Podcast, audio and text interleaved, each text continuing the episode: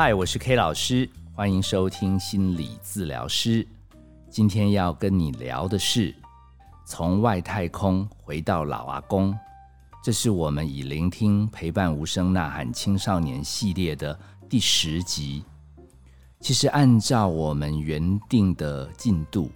今年就应该把二十六集努力把它生出来给听友分享，但是刚开始的时候 K 老师有一点点掉以轻心，因为那时候觉得哎，募款应该不容易过吧？啊，真的过的话，反正 K 老师以前写过小心肝变大暴龙啊，对青少年接触的经验也超过二三十年，对他们的家长老师也深入了解，所以真的过的话，我们就把青少年的心理状况还有青少年常见问题，大人要怎么接招整理出来就好。好，结果没有想到真的募款过了，大家这么热心，那 K 老师觉得光讲梳理内容这样不够，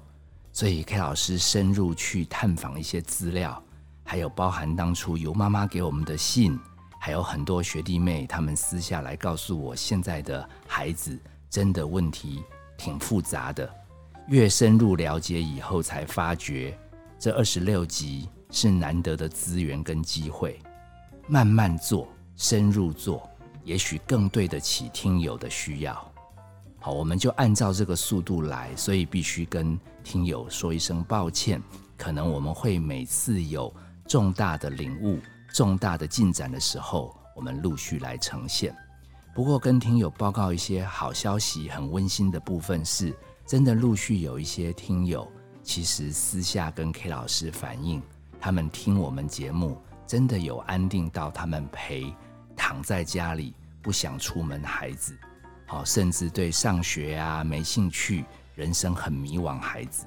这些家长都说真的是靠这些节目才伴他们撑过这样子半年一年的时间。而且、哦、我们现在台北市政府教育局也意识到新世代的年轻人真的好像跟以前的学生不太一样，所以他们还特别来邀 K 老师到很多学校去跟老师家长进行讲座，跟他们探讨一下，哎，现在这个慢熟世代的年轻人，那要陪伴他们，也许策略，也许耐力，也许心理肌肉都需要锻炼。那最有意思的是，还有蛮多民间单位他们也意识到这样的问题好像很值得关注，他们也听到了我们的心理治疗师 Podcast， 他们就来邀 K 老师去外面跟各地区的家长来交流，还出动那种电视摄影机，说将来要做成电视节目，要放给全国的人看。各位听友，其实你们每一块钱，每一个转推， K 老师觉得很感恩，而且我们有慢慢在发挥力量，有一点像王蓉当初拍那个预告片，我们其实可能就像那个小蝴蝶拍动个翅膀，说不定慢慢的就会有一些蝴蝶效应，让更多也受困的家长跟年轻孩子得到一个喘息的空间，得到一个互相理解的平台。所以今天这一集从外太空聊回老阿公，特别针对你很担心你的小孩好像对学习没兴趣，人生很迷茫，好，他们未来好像不知何去何从，甚至你现在每天要应对他们什么沉迷网络啊，好，好像没有很认真学习啊，很担心的大人，你可以认真收听，应该最后你会得到一些安定的力量，还有如何应对的方法。好，我们先从外太空聊起。好，其实 K 老师、哦、这样子一年半载下来，很关心这种年轻人不肯好好努力，很迷茫很混乱的这样子的人生。 K 老师要说自己没压力也是骗人的。好，不夸张，上个月不晓得听友记不记得马斯克有在发射火箭。好，这有什么相关呢？他这个火箭居然升空没多久，这个大火箭就爆炸了。那一天晚上 K 老师就做了个梦，有神人跟 K 老师讲，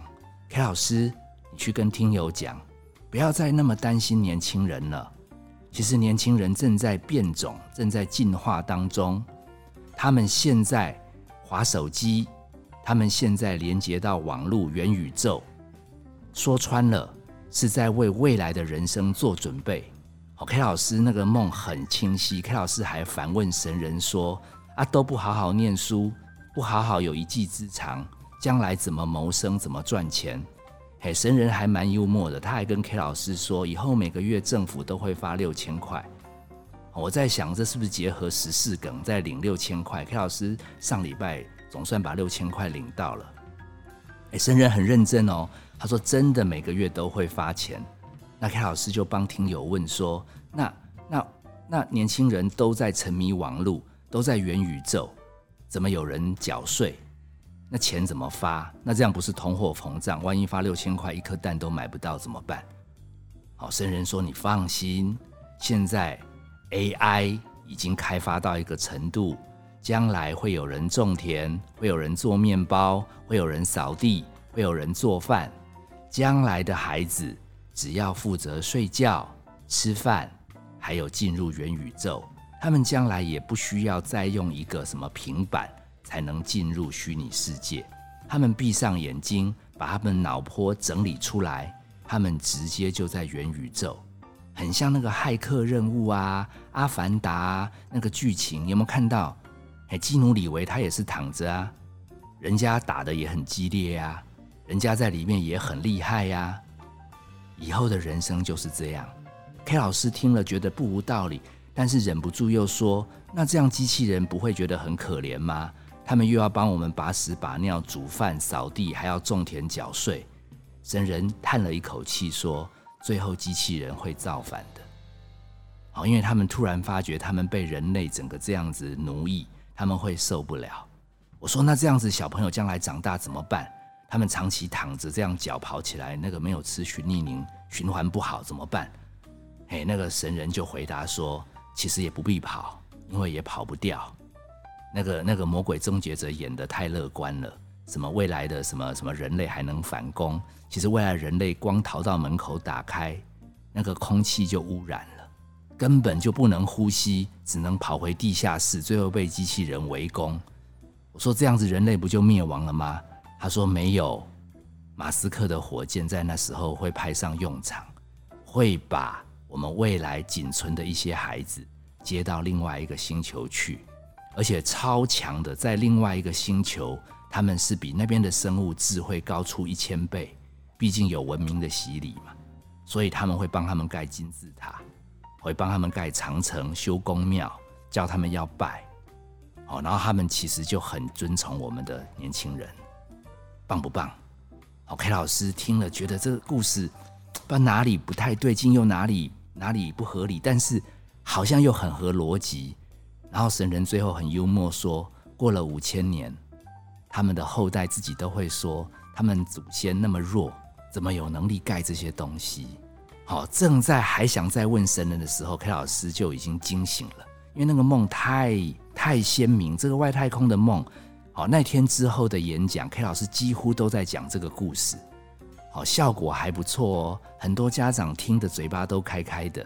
我记得电视录影那一场 ，K 老师讲到眉飞色舞，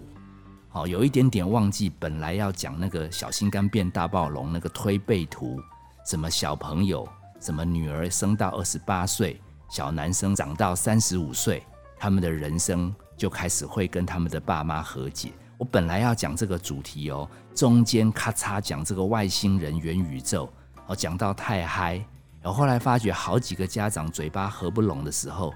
K 老师赶快回神，想到那个电视摄影机还在录，我就说，所以我们回来看这个推背图。哦，你们一定要好好的活到你的小孩三十五岁以后哦，你们人生就会回到第二春，亲子关系也会大改善。哦，只是说现在的小朋友比较慢熟，我们有把最新的研究也跟他们分享。哦，他们叫慢熟世代。哦，所以我们在陪伴他们的时候，要采用顺流陪伴。还要小心安慰的陷阱。好，我们就这样欢乐的，而且很扎实的聊了两个小时。节目到最后哦，江翠国中的校长他最后闭幕致辞，他说哇，他说他邀讲者来很少从头到尾都坐在现场听，但是太太奇妙、太奇幻也太丰富，而且最后 K 老师的重点就是提醒我们的爸爸妈妈一定要活到阿公阿嬷哦。他还自己聊校长可能自己也要当阿公阿嬷了，他说真的当阿公阿嬷以后看待子孙的问题心情就不一样哦。他最后说，说不定 K 老师今天分享的这个整场演讲就是要提醒我们父母将来哈，在看待自己青春期的孩子的时候，看看可不可以把自己心态修炼成老阿公跟老阿嬷。 K 老师那时候听哈，就觉得这个梗一定要做一集。好，所以我就觉得我们这个外太空连到老阿公这个题目就是这样来。哎，巧不巧，不要讲神人托梦，隔天 K 老师去教会，我们有一个传道叫黄旭荣，他聊着聊着聊着，我突然听到他说他也当阿公，巧不巧？他还说他最近有一点点得意，因为他自从太太过世以后，他长期都很忧伤。结果他的子女帮他生了孙子以后，他就带孙子玩。他说他现在挺骄傲的一件事是，孙子的第一指名就是要阿公陪。他连他爸爸妈妈亲生的都说排到后面去，如果阿公有空，他就要选阿公。他就自己在省思，到底自己是有什么魅力，会让小孙子、小孙女喜欢找他玩。哦，他发觉有两个因素，其实我们家长可以参考哦。如果你想跟年轻孩子亲近的话，第一个，他发觉年纪大了，什么事没碰过，所以跟小孙子玩的时候，如果小孙子有的时候规矩没有很遵守，甚至游戏规则有一点点乱掉，阿公都睁一只眼闭一只眼，有一点点弹性放松，很接纳小朋友想赢的过程，好像让小朋友有机会表现他自己，规矩没有百分百遵守也 OK， 展现一个接纳的心。另外他说他自己有很真诚很尊重的把小朋友当对手，每一次的游戏每一次的游玩都一本正经很投入跟他互动，不是像有的爸爸妈妈带小朋友出去玩，自己在滑手机还嫌不耐烦。他说这种尊重认真的态度会让小朋友有一种感觉自己是重要的，阿公有把他当一回事哦。K 老师那一场 讲, 讲到马上抄下来，我们黄传道讲的真的是太经典了，而且边讲边讲 K 老师想到了自己的阿嬷。好，我们在前几集、哦、很久咯，以前有聊到，其实 K 老师小时候也曾经有一点叛逆，也想要装病、哦、为了看布袋戏、哦、故意赖在家说头痛、哦、那个时候叫客厅级工厂嘛，阿嬷去拿了一些一些串珠，好像帮忙打工，串一串可以赚几毛钱。 K 老师就说可是头痛耶，我今天不上学，阿嬷就在那边串。阿嬤大概大风大浪看多了，她认为孙子、哦、生病把病养好，一直问我要不要吃饭要不要喝水，她觉得上不上学好像没那么重要，好像能够健康平安喜乐，这样人生就圆满了、哦、只是她串着串着她眼睛好像不太行，所以她最后有问我说哎，要不要来帮忙啊、哦、这样子阿嬤可以分你钱哦，阿嬤眼睛不好哦、那个没有上学没关系，反正出来嘛欠卡，你来倒三天。那串了几串，因为阿嬤真的、哦、眼睛也不好，耳朵也不好，手脚也不灵光。我是奋勇的表现了大概有二三十分钟，后来发觉我的人生这样就被串珠耽搁了。这个这个布袋戏没看到，在那边变成小童工，有一点点不划算，所以最后就跟阿嬤说啊，我头好像好了，我去上学。哎，我我阿嬤也。也蛮慈祥的，只有叹一口气说啊，好啦，啊你去读册嘛好啦，啊那不爱读册，过来到三天，好、哦、阿嬤给你感恩哦，嘿，我就赶快哈、哦、跑去上学，哎，我阿嬤哈、哦、完完整整就跟我们那个黄传道讲的一样，很没有怨言，只在意我有没有吃饱，只在意我有没有健康，只在意我有没有帮忙，所以我跟我们听友归纳。从江翠国中校长从我们黄传道，从我阿嬷归纳三个重点给我们家长参考。第一个，阿公阿嬷吼，真的人生大风大浪看多了，